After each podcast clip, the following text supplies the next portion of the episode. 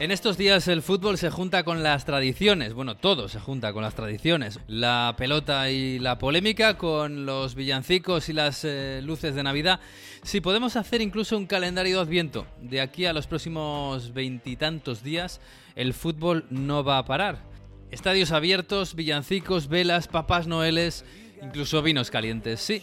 Nos espera un mes de fútbol diferente. Bienvenidos al episodio 12 de Onda Fútbol. En Onda Cero.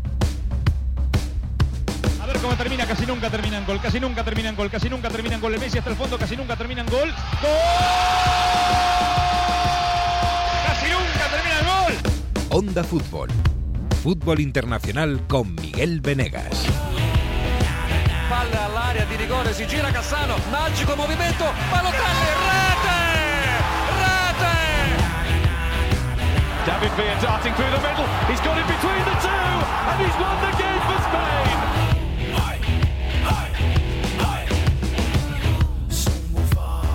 ¿Qué tal? Muy, muy buenas, buenos días, buenas tardes, buenas noches. Aquí estamos, empezando el mes de diciembre, que, hombre, ya nos anima un poquito a la Navidad, desde luego, y, a- y al frío, porque hace frío por toda Europa. En algunos sitios incluso está nevando muchísimo, en algunos sitios incluso no se puede jugar al fútbol, pero nosotros estamos aquí para contar todo, el fútbol y la calle y las luces de Navidad y todo, todo, todo, todo.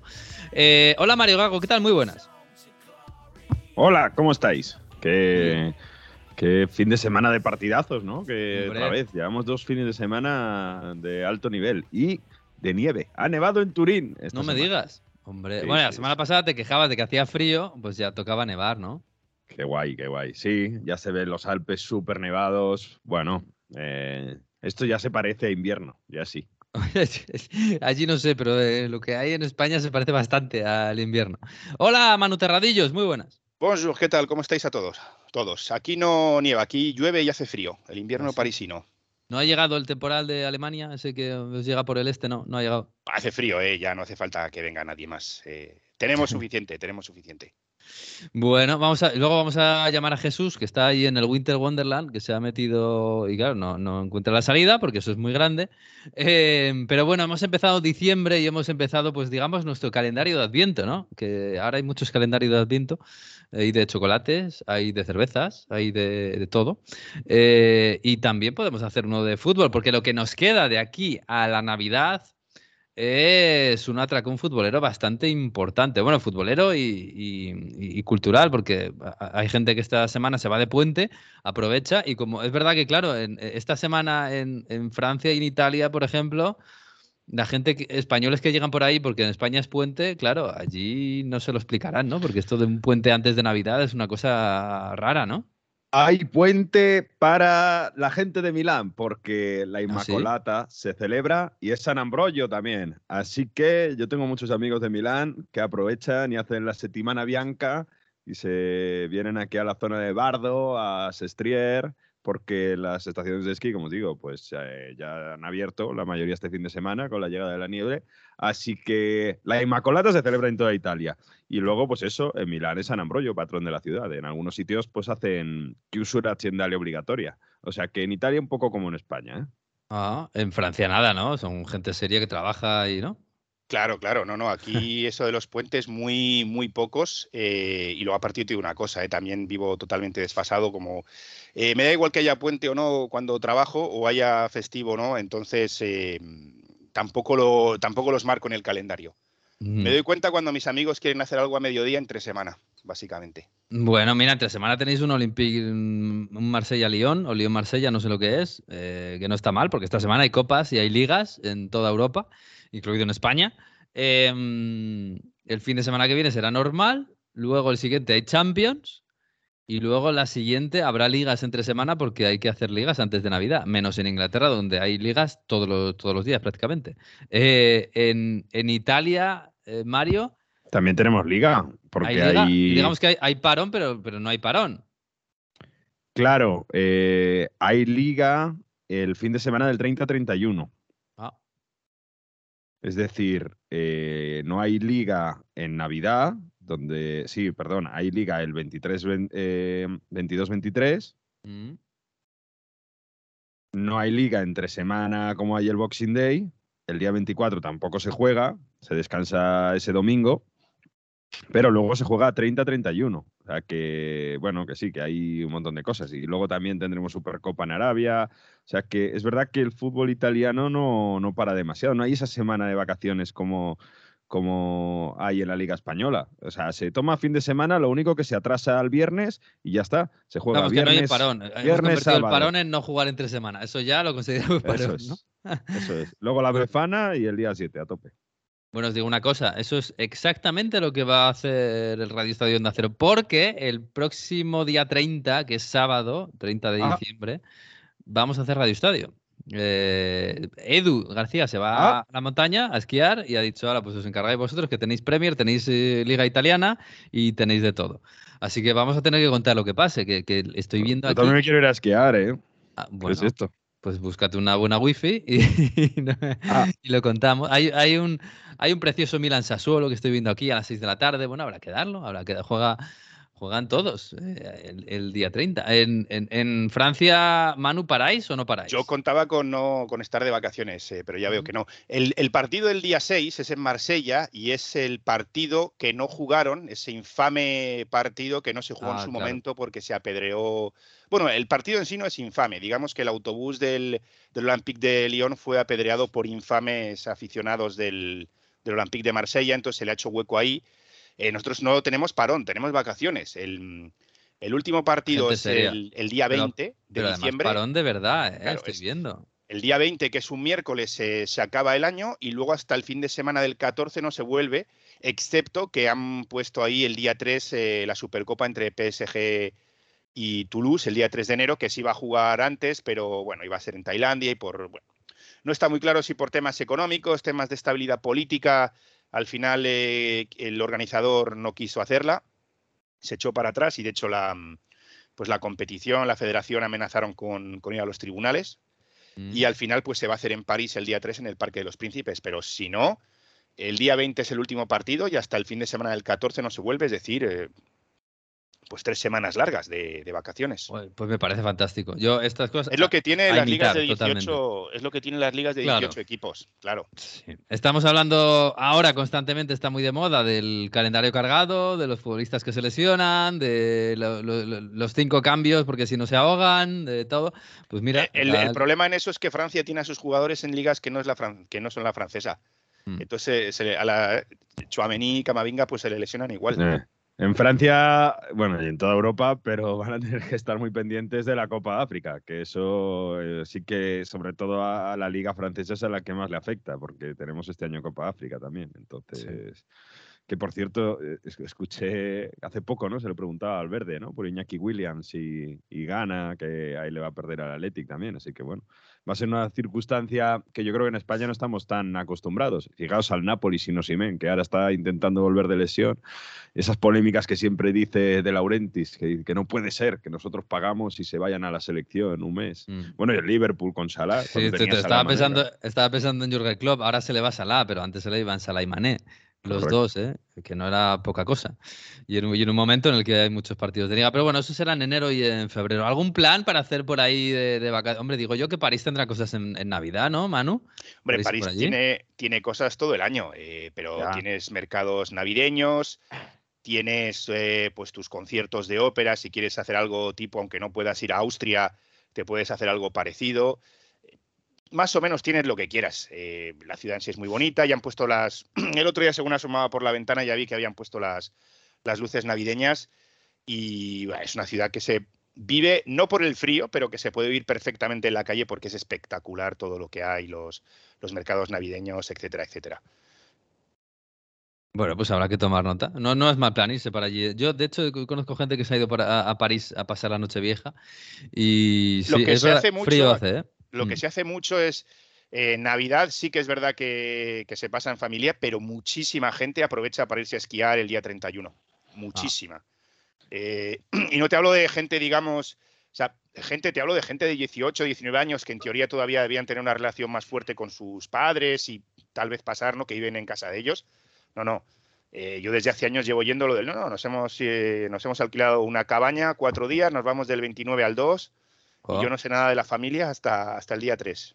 Ya. Bueno, esta gente, en Italia, en Italia son más familiares, ¿no? El, día 31 sí que se hace cena familiar, Mario. No, no, no, no. ¿No? El día 31 Esto también las lentejas no, no, no se hace en Con, familia. Ki- con Kiboy, ¿no? ¿No es así? eso? Correcto. Natale con Ituoy, Capodano con Kiboy. Y de Ah. hecho, eh, Natale con los tuyos, Navidad con los tuyos y Nochevieja con quien quieras. De hecho, es bastante habitual lo que dice Manu, irse a esquiar, alquilar una casa rural, eh, bueno, irte a la montaña, ir a hacer cosas. En definitiva, pues bueno, pues eso, tener un, plan con los amigos y, e incluso, bueno, en Milán hay cotillones también. Y lo que iba a decir, incluso lo que no se hace como en España es eh, tomar las uvas, que siempre lo decimos, ¿no? No hay esa Sí, tradición. eso no se hace en ningún lado. Eso Es que es- un eso- mito lo de las lentejas. te quita todo el encanto. Yo me acuerdo de unas mis primeras nocheviejas aquí y nos enteramos de que era medianoche porque alguien había puesto una alarma en el, en el móvil. Es decir, ¿En estábamos serio? todos No- hablando. No hay ni cuenta atrás ni cómo. Sí, en la tele sí. O sea, claro, hay, hay cosas en la televisión, pero era uno de mis primeros años, estaba en una fiesta, recuerdo, y, y estábamos hablando, bueno, pues lo típico, una fiesta con mucha gente, cada uno hablando con gente, y de repente sonó un móvil y alguien que dice, ah, alguien eh, suena un móvil, alguien le llaman, y, y de repente el dueño dice, ah, no, no, que es medianoche. Y de repente hubo como un silencio en la fiesta y nos empezamos a felicitar el año, pero, pero fue, fue muy triste comparado con Ay, toda la... Cosa más fría, sí. Claro, sí, la- pero es así, ¿eh? Normalmente es así. Claro, sí. toda, la, toda esa tradición española, hombre, yo no soy muy de comer uvas, pero, pero se echa de menos, ¿eh? Se echa Bueno, de menos. pero yo sé, en Nueva York hay la bola que baja y no sé qué, y la gente se vuelve hombre, hay- loca hay y cosas, se- claro, y se y- tienen que besar y se cantan la canción esta famosa. Hay quien lo hace en la calle, hay quien sale y hay, hay evidentemente emisiones en televisión y todo lo que queráis, pero, pero me, me recuerdo, o sea, lo recuerdo porque no hay, digamos, una tradición en, en- en los dos o tres minutos previos como en España que, que lleva a la gente pensando en ella desde las eh, dos de la tarde, que no ha comprado todavía las uvas y te cobran 12 euros el kilo porque por mala suerte, a- haber espabilado antes, no, eh, lo digo como broma, no, hay, no existe esa, mm, esa fijación por ese momento y, y, eh, en, en esa fiesta recuerdo que fue así. Luego otras veces sí, ponemos televisión, yo llevo uvas aunque no las coma y en algunos casos hemos llegado a hacer eh, dos porque teníamos a gente de Canarias, entonces hemos hecho, o, o gente extranjera de, de- de Portugal, entonces hacíamos medianoche y la una de la mañana porque era su, su medianoche. Qué bonito. La. Dejadme, que os recomiende un viaje para, no sé si en Navidad, pero bueno, ya sabéis que están puestos los calendarios de Adviento, ya está todo decorado, ya estamos en diciembre, ya todo se decora. Eh, por ejemplo, en Turín hay un calendario de Adviento gigante donde se eh, destapa una parte del Belén cada día, un personaje del Belén cada día. Eh, también en Nápoli hay muchos pesebres, mucha decoración, la calle de los pesebres es, es increíble, recomiendo, pero dejadme que recomiendo un viaje a Matera, a la capital de la Ah. Basilicata, la ciudad de Isassi, la ciudad de hecha por las piedras. Es una ciudad preciosa de visitar en cualquier parte del año, pero en Navidad eh, es muy sugestiva por cómo está decorada con las luces, es verdaderamente bonita de ver y tienen como una especie de pesebre viviente también muy curioso. Así que un viaje un poco alternativo en Italia y que no conoce mucha gente, en Basilicata, en Matera, la città de Isassi con esa decoración natalicia. Mm, Pegadito a la puya, eso es una zona que tenemos pendiente. Sí, sí, sí, sí. Y, y, bueno, un, un- un viaje eh, navideño futbolero es el de irte a Berlín. Y eh, creo que este año es el 22 o 23 en el estadio del- Unión Berlín. La, bueno, ya lo han copiado muchos equipos, ya no solo se hace en el estadio del Unión Berlín, pero esta tradición de el- la Noche de las Velas, que abren el estadio, la gente entra con, con velas, se encantan villancicos y se recauda dinero para los, para los niños y los desfavorecidos del barrio, en este caso de Copernic. Pero esto se ha extendido, esto ya lo hacen en muchos eh, clubes de, de Alemania. Y Alemania es un país que es verdad que eh, en Navidad se pone muy chulo. Yo estaba acordándome de la Selva Negra, de, de, eh, creo hay, hay un pueblito que es muy típico de la Selva Negra, que su fach- la fachada del ayuntamiento se convierte en un, en un calendario de Adviento y hay, bueno, hay mercadillos por Alsacia, me parece que también hay un montón de mercadillos muy chulos y bueno, la verdad es que es una bonita fecha para poder viajar si alguien quiere viajar y, hacer cosas navideñas. Eh, Manu, que por cierto, hablando de viajar y hablando de Alemania, este fin de semana, ya entramos en el fútbol, has vuelto a, impregnarte de, de- de la magia del Leverkusen, aunque has asistido al segundo pinchazo de la temporada del Leverkusen, ¿eh? Segundo pinchazo, medio pinchazo, que es un empate.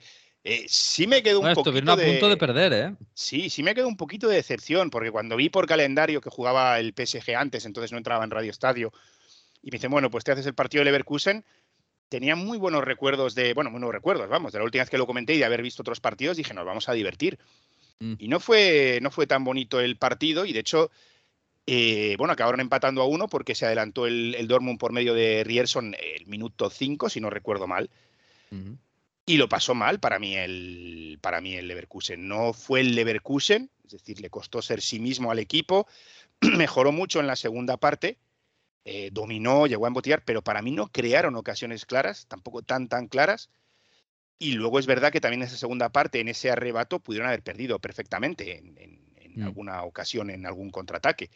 Empataron porque marcó Bonifaz a, a, falta de 10 minutos más o menos para el final, pero, pero no lo pasaron muy bien y no me pareció buen partido. Yo creo que sí el hecho al menos de haber empatado, eh, pues no rompe ese hecho de, mantenerse invictos, aunque les pueda igualar el Bayern. Pero bueno, te sientes un poco más en la carrera. Pero si queréis podemos escuchar a Xavi Alonso que resumía así el partido y, luego analizamos sus palabras. Fue un buen partido, no fue fácil por el gol encajado. Lo hemos intentado, pero a pesar de tener el control apenas creamos ocasiones. Fue importante no salirse del partido. Tratamos de llegar mejor al último tercio del campo y atacar en el área. Dije al equipo en el descanso que necesitábamos corregir algunas cosas. Funcionó y creo que al final del partido hicimos suficiente para ganar. Un punto no está mal, pero podría haber sido mejor. Bueno, no sé si hicieron lo suficiente para ganar, Manu, pero es verdad que el Dortmund defendió como, como hacía mucho que no, que no lo vimos defender. Yo creo que las expectativas estaban por un lado y el partido luego fue por otro completamente distinto. Eh, no, sí, va a decir que estoy de acuerdo contigo. Yo creo que hicieron, atacaron para ganar, sí, podrían haber ganado, pero podrían haber perdido perfectamente. Mm. Bueno, pues eh, tuvo la, mira, han tenido la suerte Leverkusen de que el Bayern no pudo jugar por la nieve contra el Unión Berlín y ahí se mantienen tranquilamente en lo alto de la clasificación. Vamos a ver qué pasa la próxima semana cuando se puede jugar el, Bayern Unión, a ver si se va la nieve de Múnich y todo vuelve a la normalidad. Estos también tienen pequeño parón, no muy grande, pero tienen parón. Em, ¿Y del París qué? Porque el, partido de Le Abre, eh, bueno, ves el resultado y dices, bueno, 0-2, tranquilamente, vuelve a marcar Mbappé, pero pasaron cosas, ¿eh?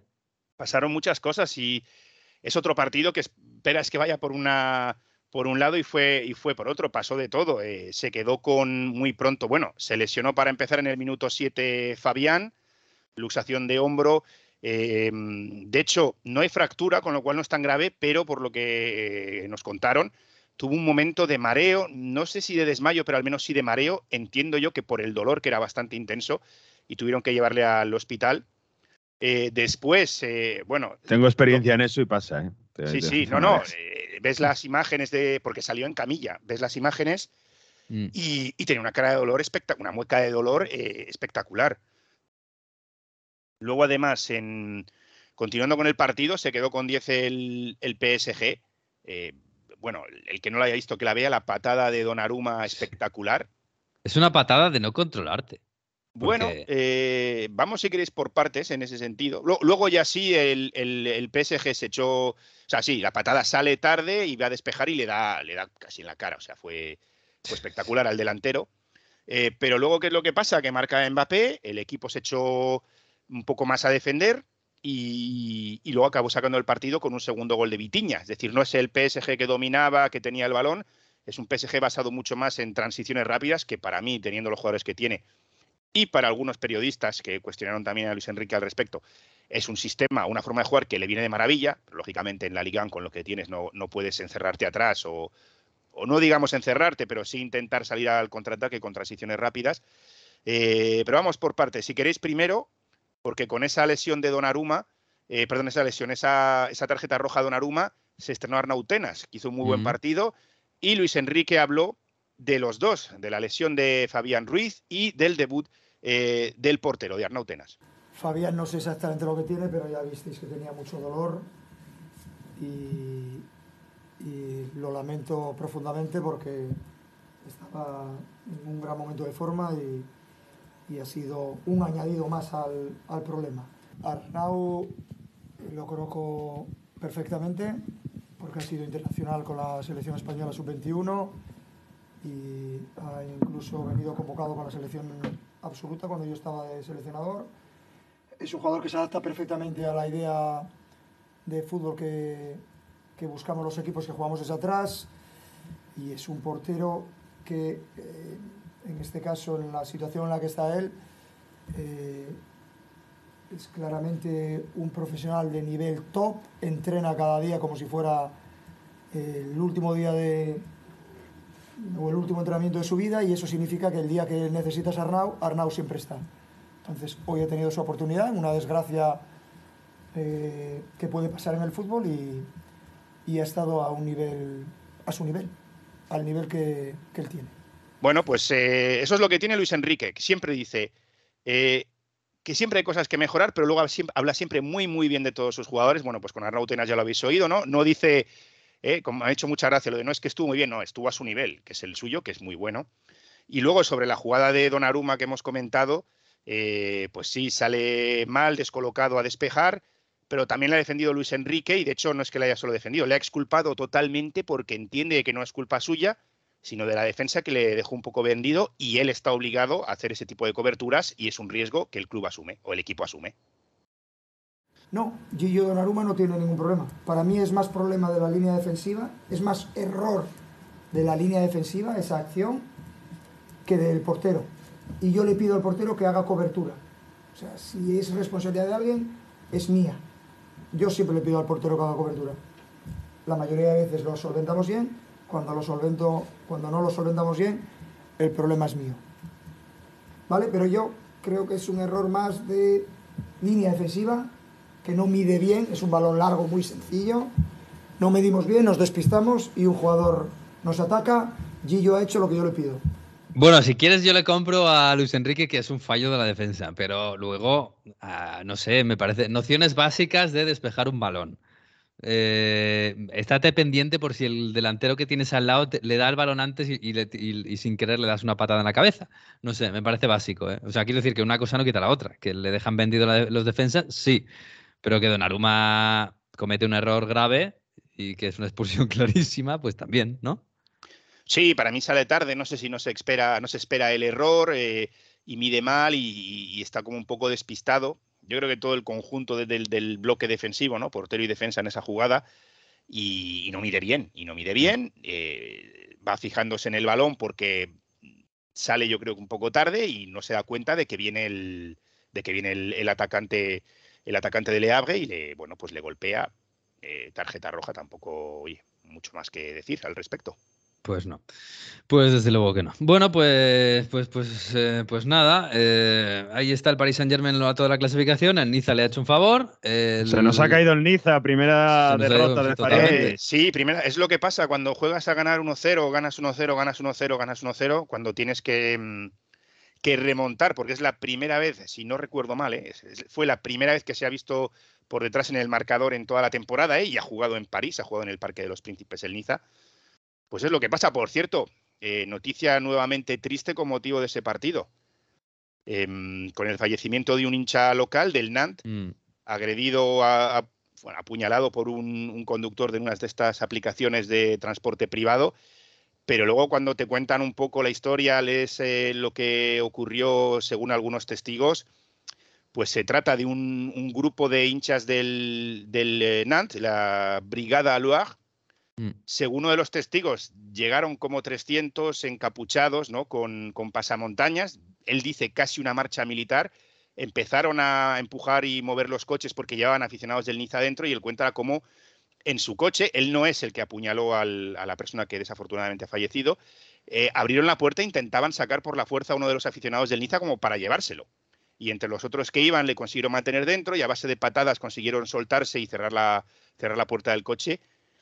Pero la situación, bueno, pues por lo que se cuenta y lo que se vivió, eh, otro episodio más de estos eh, que pesa sobre el fútbol francés. Y al mm. final, bueno, pues ese aficionado fue apuñalado. Supuestamente, según dicen el entorno del, eh, del, chofer agresor, porque el chofer agresor estaba eh, presa del pánico al ver ese ataque, al verse desbordado y, nada, apuñalado varias horas en estado de gravedad y falleció desafortunadamente después.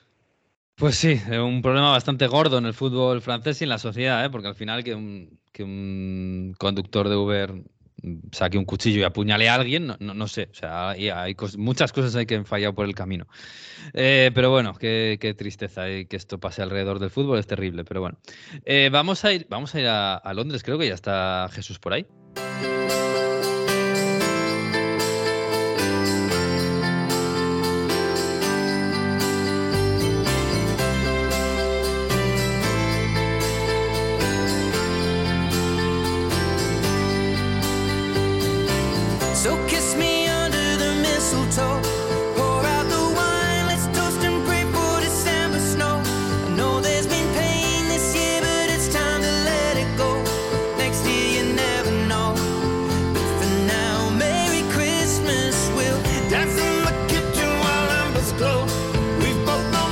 Hoy Jesús, Jesús, ¿cuántos, cuántos? Hola, que Jesús López, muy buenas, muy buenas, ¿cómo estás?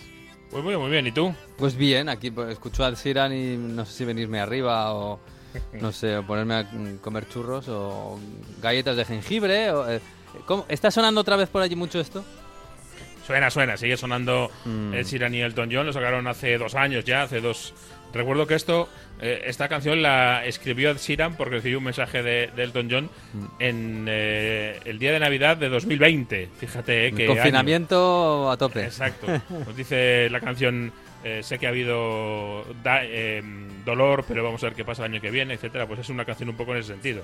La mm. sacaron hace dos años en 2021 y ahí sigue. Mm. O sea que bien, bien. Está Esto siempre nos mete bien en el, en el mood.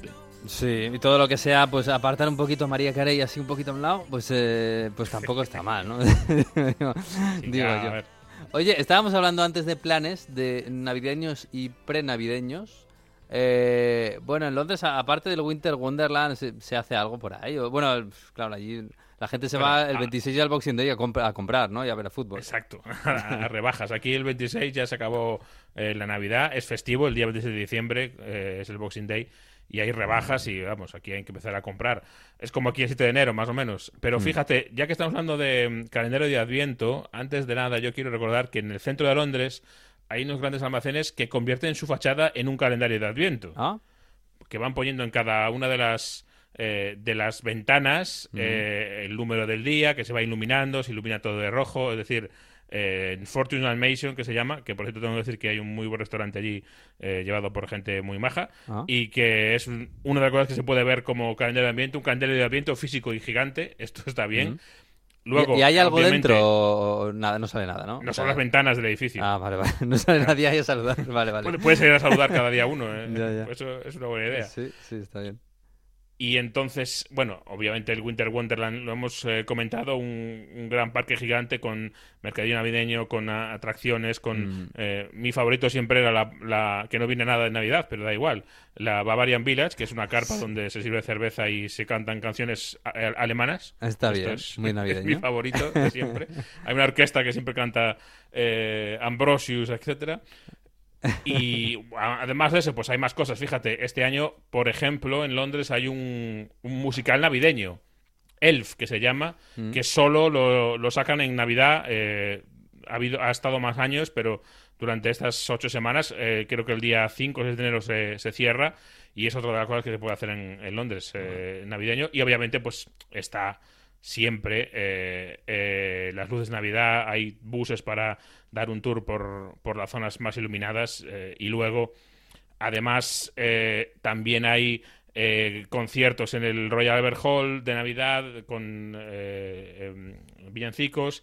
Hay cruceros en las noches, por ejemplo, en fin de año, hay cruceros por el Támesis, porque fin de año es muy distinto que en España. Fin de año ya no es Navidad, con lo cual la gente sale de casa a las 7 de la tarde para cenar y ya empieza la, la, fiesta. A las 7 de la tarde no tiene por qué ser un, día familiar, normalmente no lo es, mm. sino que te vas a un pub o a un restaurante o, a un, sitio de fiesta, cenas y después de la cena son las, las uvas, que no hay uvas, que es una cuenta atrás simplemente. La cuenta atrás, claro, que luego sale la canción esta famosa. Claro, si la gente lleva desde las 7 de la tarde fuera de casa comiendo bebiendo, pues claro, ya hay que besarse con alguien, ¿no? Sí, exactamente. Esa es la, es la forma de, Está bien ya ponerle la guinda a la fiesta, ¿no? Ya Está Tú mira bien que hay quien te rimbas, ¿no? Sí, sí, hay que buscar buen sitio ah, para la cuenta atrás. Que, bueno, es verdad que una de las cosas que, se, que claro, que cualquier turista haciendo el guiri quiere ir a, en Navidades a, la Inglaterra, a Londres sobre todo, es ver un partido de fútbol. Es verdad que es muy complicado, porque claro, los campos se llenan y tienen sus socios y tal, pero quizás si te vas a Londres, el sitio más fácil de la Premier posiblemente sea ir a ver al West Ham, ¿no? En, el Olímpico de, Londres, un, equipo, un campo muy grande para un equipo que quizás no tiene tanta afición. Estoy viendo que... que esas fechas es complicado. Yo, si quieres, podemos dar un, un truco que vale no para Navidades, sino para todo el año. Si alguien planea un viaje a Inglaterra para ver un partido de la Premier, lo más probable, la forma que yo encontré de conseguir cuando venía gente em, para conseguir las entradas, etcétera, eh, yo la, forma es hacerte socio simpatizante de ese club. Ah. Porque entonces tienes acceso a las entradas. El problema es que se llenan y normalmente las entradas no llegan a la fase de venta al público general. Primero la venden a los ticket holders, a los socios en sí, luego a los socios simpatizantes y luego al público general si sobran, pero nunca sobran. Mm. Con lo cual, eh, normalmente si pagas unas 30, 35 libras al año, haces socio simpatizante de un club, te mandan a casa una cajita con unos regalitos, con un par de cosas y eh, tienes acceso en la página web preferente a las entradas. Esa es la forma mm. que hay para, para, entrar. Al final te sale por un pico, pero bueno, es un partido de la Premier, que no está mal. Y, bueno, puedes irte al Olímpico, puedes irte a Stanford Bridge, puedes irte a Craven Cottage, bueno, no está mal, no está mal como planes, siempre está. Y luego te vas de compras, que claro, el día 26 eso tiene que ser una locura. En fin, y el día 30 en Radio Estadio, ¿eh? contaremos la jornada de Premier con ese partido del, con el partido del City, con el partido del United y con todo lo que venga. Em, bueno, la jornada, Jesús, la jornada ha sido espectacular. Eh, eh, sobre todo lo que pasó ayer. Claro, si tú ves así por encima la jornada de Premier de, de, este fin de semana, empiezas a ver el, el, el Bournemouth Aston Villa 2-2, luego el Chelsea 3-2, el Liverpool 4-3, luego y la traca final, el Manchester City 3, Tottenham 3. Esto. No sé, esto es para empezar. A los entrenadores de la Premier les hace gracia esto, porque claro, el tópico dice que no. Bueno, a ver, eh, lo que pasa es que también no es. ¿Cómo decirlo? No es que haya muchos goles porque los dos equipos defienden fatal, es porque los dos equipos se van arriba, presionan arriba y dejan espacios, etcétera. Es, es una óptica distinta, obviamente, que todo el mundo quiere los clean sheets, ¿no? Las porterías a cero, y es lo que más se valora eh, en cuanto a rigor táctico. Pero es, es el, eh, el estilo de la liga, el estilo del fútbol británico y, es lo que eh, a tanta gente le gusta. Con lo cual, si ganas 4-3, yo creo que no creo que el club esté muy preocupado tampoco. Es verdad que, precisamente en el caso del, de Liverpool, la defensa ha dejado que desear. en ese caso, sí, sí es por eso. Pero bueno, va un poco así la, la liga, ¿no? Es sobre todo, yo lo que destaco al margen de que se va se viene más hacia adelante que hacia atrás de muchos eh, días, el tema de que como hay tantas goleadas y tantos partidos de muchos goles, que te pongas 2-0 abajo no significa que sea imposible remontar. Y eso todos los equipos lo tienen eh, en la cabeza. Y eso eh, te da partidos mucho más interesantes. Y yo siempre lo digo, y desde aquí lo vuelvo a decir, otro punto muy interesante es el tema de la diferencia de goles general. Hmm. que es la que cuenta, como sabes, en la Premier para hacer em, eh, al final de liga los desempates. Y eso también es una... Eh, es un acicate, eh, sí, sí. Claro, un acicate para seguir, porque bueno, no es lo mismo perder 3-0 que 3-2. Hmm. Aunque hayas perdido 3-2, y mm, eh, no es lo mismo que, que, te metan 3-0. Hmm. y eso final de liga sumado muchas veces tiene su, su importancia, con lo cual todo suma, ¿no? Obviamente, primero que ves la posibilidad de que eh, haya resultados locos a menudo y por lo tanto puedes darle la vuelta, y segundo que, bueno, que siempre cuenta. Todo gol cuenta al final de liga. Y cuando estés haciendo las cuentas de jugarte, necesitas empatar necesitas ganar en la última jornada para conseguir el objetivo, pues a lo mejor resulta que, el día que te dejaste ir con el 3-0 y te metieron 6, hmm. ese día lo pagas. Sí, desde luego. Bueno, si vamos por la clasificación, el Arsenal que ganó su partido 2-1 contra el Wolverhampton, casi eh, el partido menos noticiable de la jornada porque eh, marcaron los dos primeros goles muy pronto y se echaron a dormir el Arsenal, calendario apretado, bueno, es entendible, pero bueno, el Arsenal hizo sus deberes.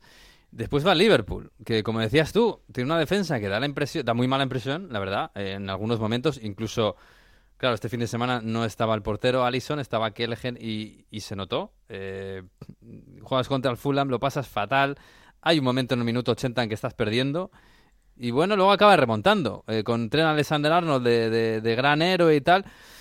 Todo sale bien. Eh, está segundo la clasificación, pero estamos casi en lo de siempre, ¿no? Este Liverpool no da sensaciones de ser equipo fiable a pesar de que saque luego los partidos adelante, ¿eh? Los partidos prácticamente todos. Sí, es así. La verdad es que es un equipo que al final siempre lo decimos, está en reconstrucción, pero de momento y mientras reconstruye va haciendo camino y ahí lo tienes. En la pelea por la Premier League, una eh, sorprendentemente abierta pelea por la Premier League, porque en los últimos años no habíamos tenido nada ni parecido. Es verdad que estamos todavía muy pronto y siempre lo digo, hay que esperar a Navidades. Mm. Y ya después de Navidades veremos quién, quién sigue en pie y quién no. Recuerda que el Tottenham estaba ahí hasta hace nada y resulta que ahora tuvo eh, varios trapes consecutivos. Eh, este puntito en, el Etihad, a ver si le vuelvo a poner en el, en el buen camino. Pero son 14 partidos solo. hay ahora mismo tres equipos que están peleando por la liga y que diría yo que son creíbles, ¿no? te crees que el Arsenal pelea por la liga, te crees que el Liverpool mm. pelea por la liga y obviamente te crees que el City. Lo del Tottenham es verdad que olía más a una eh, a un flor de, un verano, ¿no? pero eh, lo de estos tres, si realmente se van a jugar entre los tres la liga durante la segunda vuelta, va a ser una Premier absolutamente espectacular. Sí, desde luego. Em, sobre todo viendo los partidos que está teniendo el City, ¿eh? Porque es lo que decías, el año pasado Estamos últimamente muy acostumbrados a que el equipo de Guardiola eh, sea muy superior y, bueno, haya siempre un equipo que aguante, que aguante, lo hizo el Liverpool y acabó ganando una liga, lo hizo el Arsenal, lo ha hecho algunos equipos, pero claro, el, el City lleva tres empates consecutivos contra equipos grandes, Chelsea, Liverpool y Tottenham. Y no sé si el Tottenham, que venía de tres, de tres derrotas. No sé si hay argumentos para pensar que el City, que este City que ha cambiado bastante por estilo, algunos jugadores y tal, Em, bueno, este año lo va a pelear más, lo va a tener que pelear más, lo va a tener más duro, lo va a tener más difícil. Si Guardiola tiene que inventar algo, pero el partido de ayer, más allá de que un partido espectacular, nos, nos da una muestra de eso, ¿no? De igualdad, que es, que es noticia. De igualdad y, un poquito por abajo, ¿eh? lo cual tampoco es malo, porque yo creo que también significa que hay equipos de la Premier que están consiguiendo poner más dificultades a los, a los de arriba porque la media de, puntos anda por los 80 bajos, mm. eh, con la media que tienen los de arriba. Y recuerdo pues, que el City y el Liverpool han llevado carreras hasta los 97-98. Mm. Con lo cual, la media de puntuación ahora mismo es más baja que en los últimos años de dominación de, de todos los equipos, sobre todo del City. Y por ahí yo creo que sí. Es verdad que, a ver, hay que tener en cuenta siempre que al City le falta un jugador así desconocido, no sé si te suena un chaval rubito, belga, eh, no le pega mal. Nos hemos olvidado de, Kevin De Bruyne, eh, pero totalmente.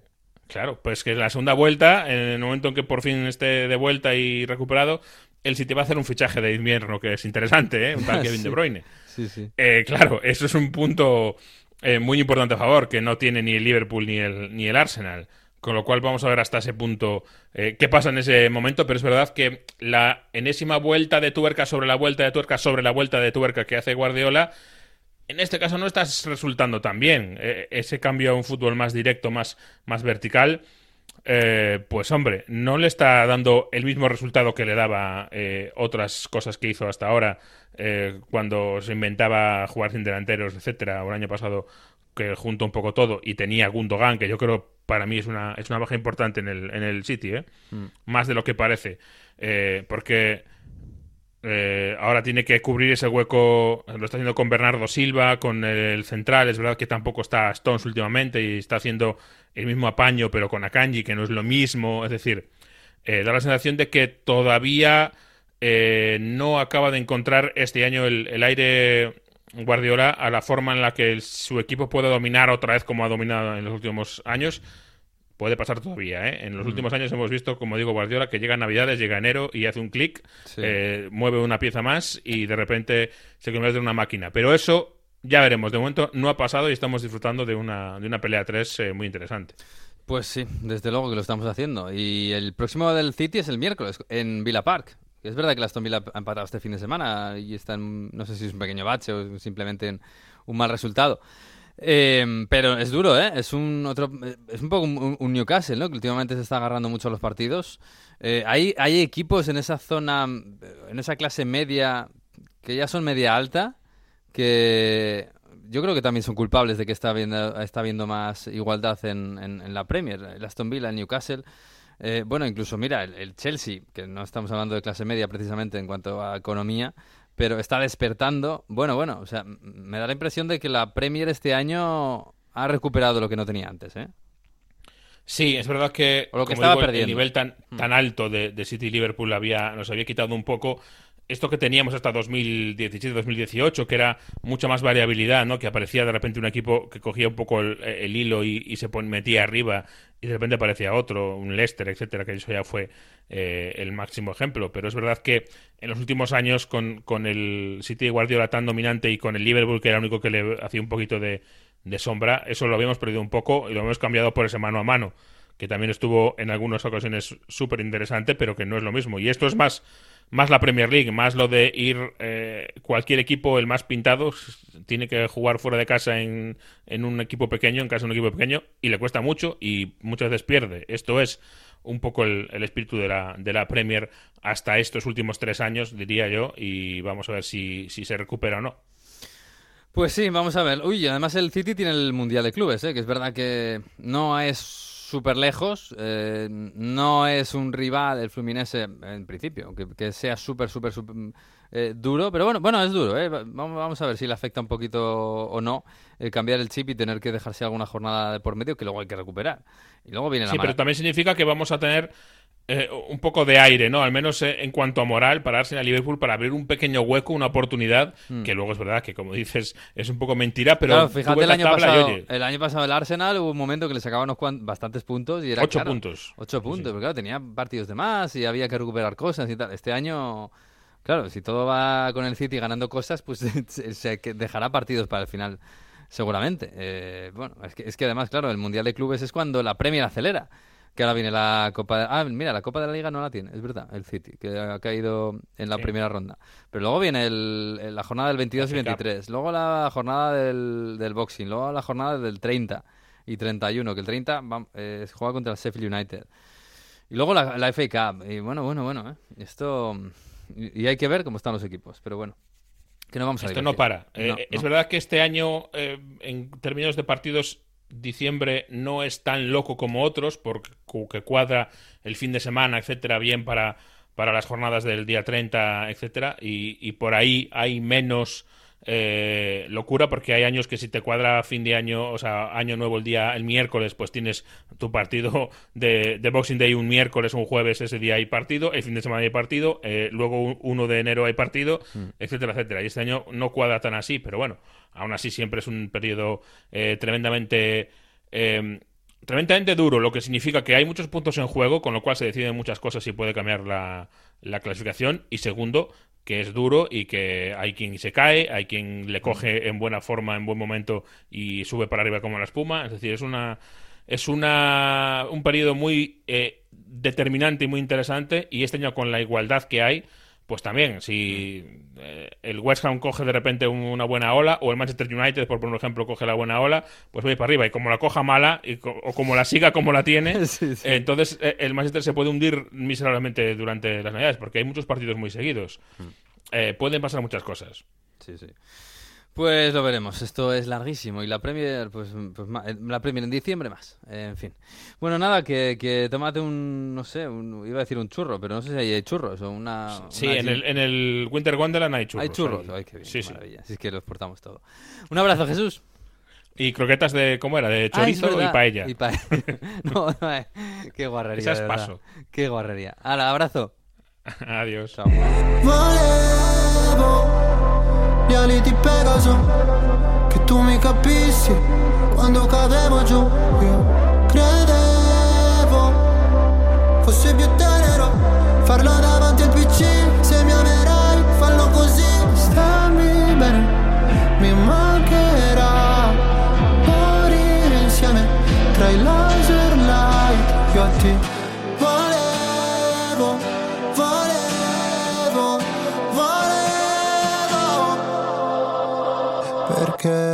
per stare bene ho bisogno di sfogarmi solo. Bueno, Mario, ¿qué te has puesto meloso? ¿Qué es esto? Mahmoud, aquí estamos con la nueva canción de, de Mahmoud, Cóctel de Amor. es así, muy tranquilita, muy romántica y como Es siempre. muy Mahmoud. Mahmoud, ¿no? ¿Mm? Sí, muy Mahmoud, ¿no? Con ese estilo, iba a decir, con ese eh, tono de voz que tiene muy característico. Y ha salido hace un par de semanas y lo está petando en las listas de, de máximos eh, branos, iba a decir, ya en italiano, de canciones que, que más se escuchan en la radio, en RTL, en Radio DJ, en esas radios musicales de Italia. Mahmoud, Cocktail de Amor. Oh, Mahmoud.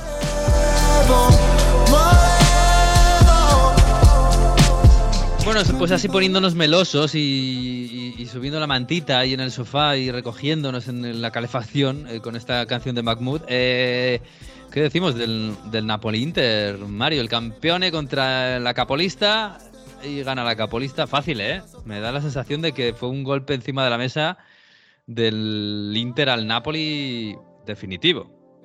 Una muestra de fuerza del Inter, de contundencia, de golpear cuando se necesita, de aprovechar las oportunidades y de saber sufrir, porque empezó mejor el Napoli en el partido y tuvo dos ocasiones bastante claras. Un tiro de Elmas desde fuera que hace una parada extraordinaria a Sommer, que a Sommer hay que darle crédito, no estamos hablando Sí, sí, sí, sí. de él absolutamente nada, pero sobre todo viendo cómo está Unana en el United. Estaba pensando en eso. No le echáis de menos, ¿no? Claro, eh, Sommer sin hacer ruido, además no tiene esas salidas que Onana a veces hacía con, con las, con, jugando el balón que arriesgaba demasiado y aparece cuando tiene que aparecer. eh, así E- que es más, fantástico. Sommer, eh, durante toda su vida en la Bundesliga, sí que tenía, y en la selección, tenía el San Benito bien ganado de, de cometer errores graves con el balón en los pies, de que se creía a veces Beckenbauer sacando el balón, y en el Inter no lo está haciendo. El- Correcto. No, no- no- Sí, no se está, se está Y ya tiene una edad, ¿eh? Que quiero decir que no, no es que haya aprendido poco a poco, no. En el Inter no está cometiendo los errores que siempre ha cometido. Yo creo que su paso por el Bayern el año pasado, ¿no? Sirvieron para que le amoldaran un poco y ahora en el Inter está como más arropado y como digo, aparece cuando tiene que aparecer. También el Inter tiene la suerte de que un tiro de Politano acaba en el larguero y, hubiese sido un golazo. Y prácticamente la primera salida que tienen, aunque es verdad que un gol han anulado a Marcus Turán, pero una salida clara que tienen por banda, una dejada de Varela en frontal, pues la aprovecha Sananoglu con ese tiro de media larga distancia que tiene, que es fantástico, sino que se lo pregunten al Barça el año pasado en la Champions. Y a partir de ahí, el partido, pues el Napoli arriesga más y en la segunda parte el Inter encuentra más espacios y al final llega ese, segundo tanto con una muy buena acción de Lautaro Martínez para el centro de Varela y, y el, y el tercero de Marcus Thuram con, con un centro de cuadrado. Pero en el Napoli están bastante cabreadas. Yo decía en la retransmisión cuando llegaba el 0-2, bueno, polémica, porque el- el- sobre todo la acción del 0-1 viene precedida de una falta que parece bastante evidente y así se queja el Napoli de Lautaro Martínez sobre Lobotka. Un agarrón, pero no es un agarrón cualquiera, es que le abraza por detrás con el brazo y le tira prácticamente al suelo. O sea, es un agarrón clamoroso y no se entiende por qué no entra al bar, aunque Massa estaba cerca y, lo vio, pero eso es un error grave porque es una falta que condiciona todo. Y es verdad que con 0-1 también hay un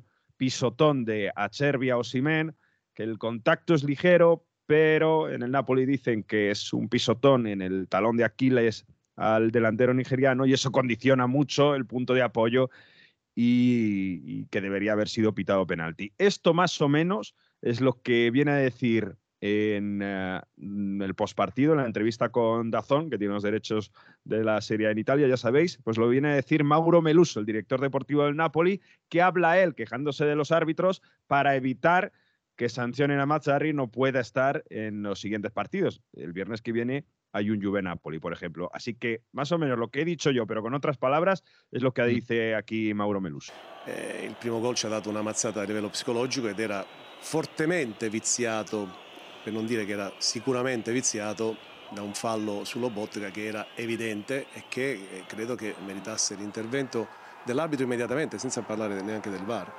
E eh, la seconda, ehm, la- la se- la seconda- il secondo episodio che sinceramente ci ha visti penalizzati oltremodo è il rigore su Osimhen Agrega Mauro Meluso que el em, episodio del 0-1 psicológicamente es una bota, psicológicamente trastoca mucho al Napoli, porque estaba siendo mejor, porque estaba creando más oportunidades y, este golpe pues te, condiciona muchísimo el partido. Eso se queja sobre todo.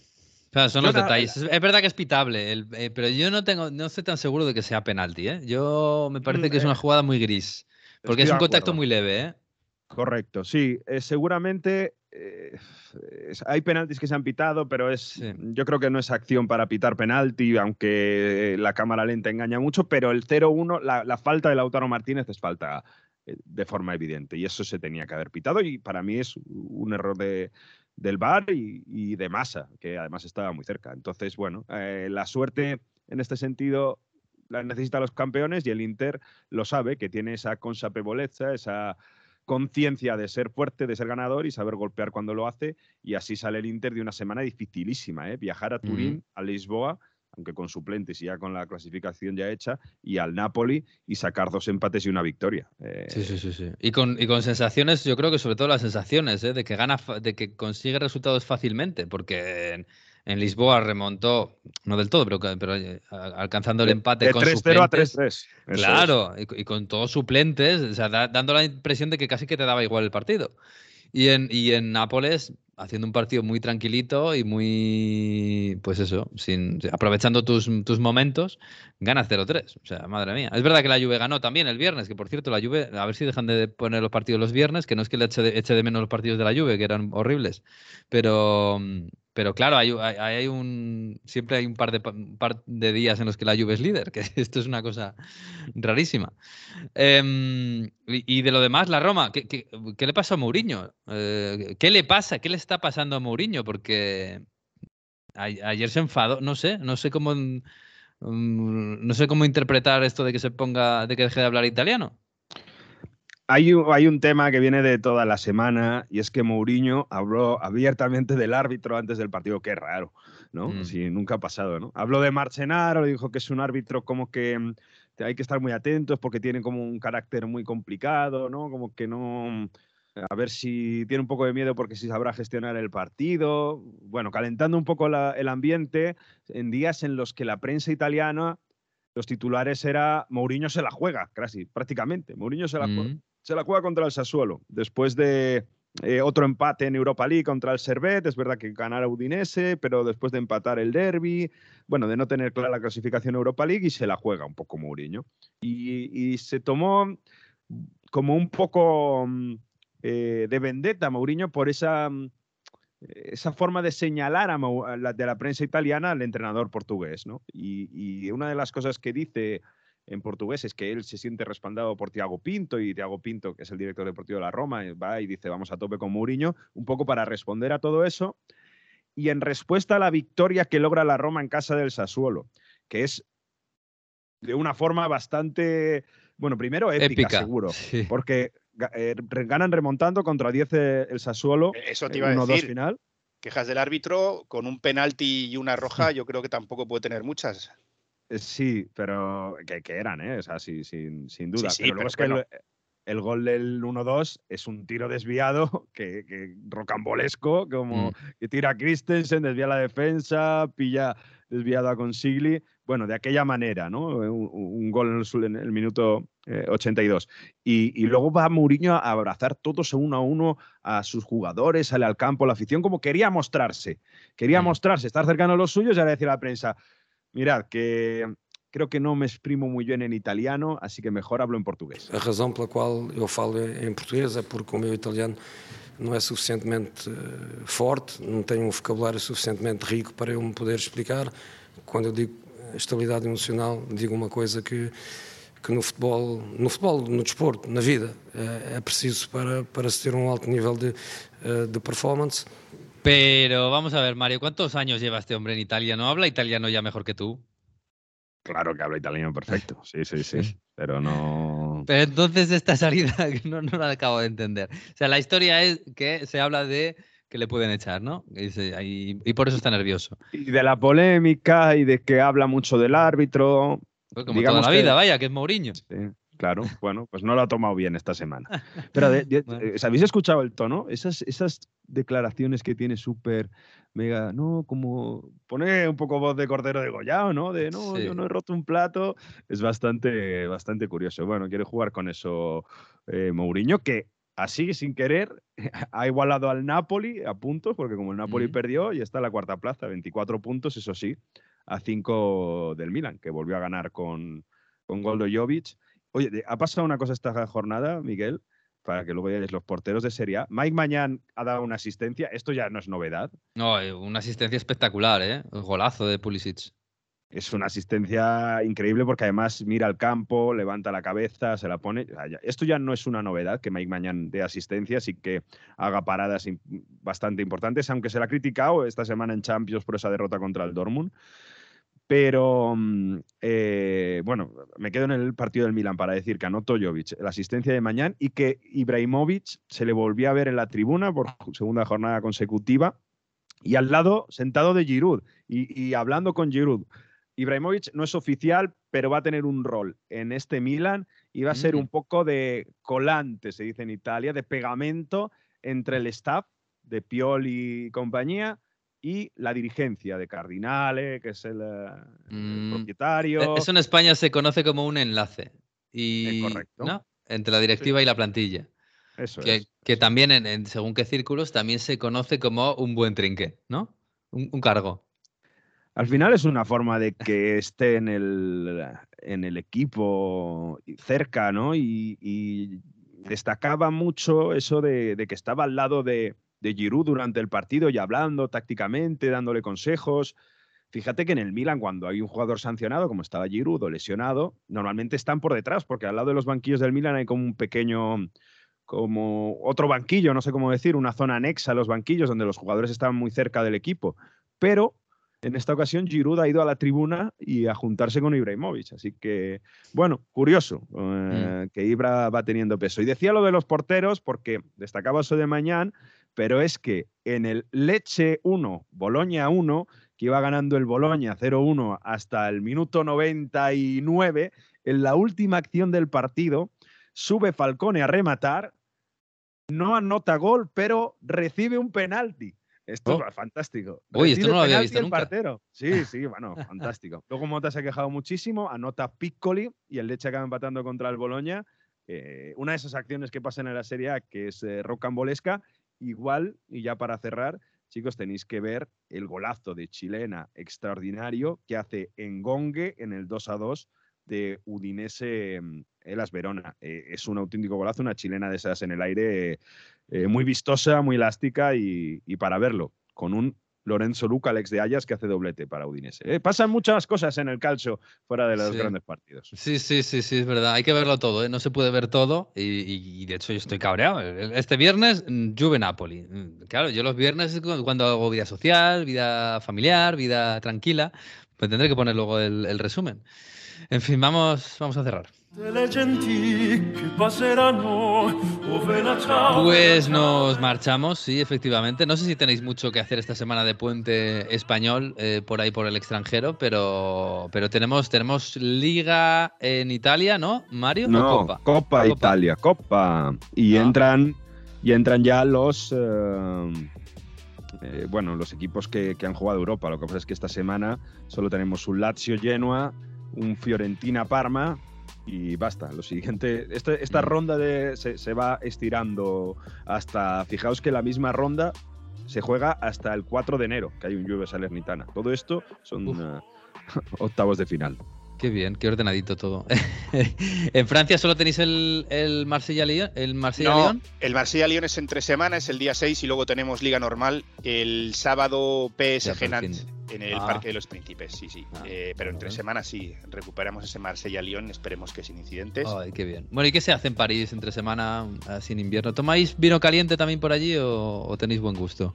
Si vas a una de estas, a uno de estos eh, mercados navideños, sí, pero si no, no. Lo que se hace, ¿habéis visto todas esas imágenes típicas de los parisinos sentados en esas mesitas eh, fuera, ¿no? En la terraza. Que además te están, si vas con otra persona, estáis los dos mirando hacia afuera, porque a mí me contaron, no sé si es verdad, una vez un camarero hace mucho tiempo, que no te puedes poner de espaldas a la carretera por si hay algún accidente o pasa algo que veas al coche venir y te puedas, mm. digamos, apartar. Y puedas pegar un salto de dos metros para evitar pues, eh, se sigue haciendo. Te ponen las mantitas. Eh, por lo que tengo entendido, ya no se permite en esa especie de lámparas calefacción, pero te pones la mantita y, hay mucha más gente en la terraza, en las terrazas aquí en París, de las que puedes ver, en mi opinión, ¿eh? en, sitios como, bueno, en, España, en digamos en ciudades relativamente frías, no lógicamente donde haga calor. Así que eso pues se sigue haciendo y, nada, los, los paseitos por el Sena. Qué bonito. Y ese tipo de cosas. Pero sí, sí, terrazas sin, sin parar. Yo la semana pasada estuve en una, de hecho. No es lo mismo el Po que el Sena, eh, Mario. A ver, el Po tiene más caudal, atraviesa toda Italia de lado a lado. Pero, no lo mismo. Atentos a, Mario diciendo que el Po es mejor que el Sena. ¿eh? Atentos ahí. No, tiene su. Yo estaba pensando que en el, en el Po teníamos a Valentino y Valentín, Valentina y Valentino, que eran dos barcos que te podías dar un paseo ahí por, por la ribera de. por la parte de, de, Turín ahí. Pero hubo una crecida, no sé si hace cinco o seis años, y esos barcos acabaron, eh, se los llevó la corriente y acabaron chocados contra el puente, eh, se dieron la vuelta a un desastre completo y no se ha restablecido, no, no está. Pero sí, sí, ahí teníamos barquito, no como en el Sena, pero estaba guay también. Sí, pero una cenita en el Po no es lo mismo que una cenita en el Sena viendo la Torre Eiffel y, Notre Dame y, todo esto. Bueno, eso, eso engaña, ¿eh? que hay, hay muchos sitios en París eh, desde lo que no, pero hay muchos sitios desde los que ves la Torre Eiffel. Así que si alguna vez alguien, a todos los que nos escuchen, ¿eh? alguien nos dice te llevo a cenar a una terracita con vistas a la Torre Eiffel, puedes estar muy, muy, muy, muy lejos y seguir viendo la Torre Eiffel. Cuidado con eso, ¿eh? Y tanto. En, Charles de Gaulle puedes estar viendo la Torre Eiffel. Mm, mm. Bueno, chicos, pues nada, un abrazo, ¿eh? Un abrazo. adiós, adiós. Y nosotros volvemos, como siempre, la semana que viene, el próximo lunes, a partir de la una más o menos, en Onda 0.es y en todas las redes. Estaremos aquí con el episodio 13, me parece ya. Y enfilando a la Navidad y a las fiestas y a los turrones y a todo. Disfrutad de la semana, que esta semana es especial. Adiós.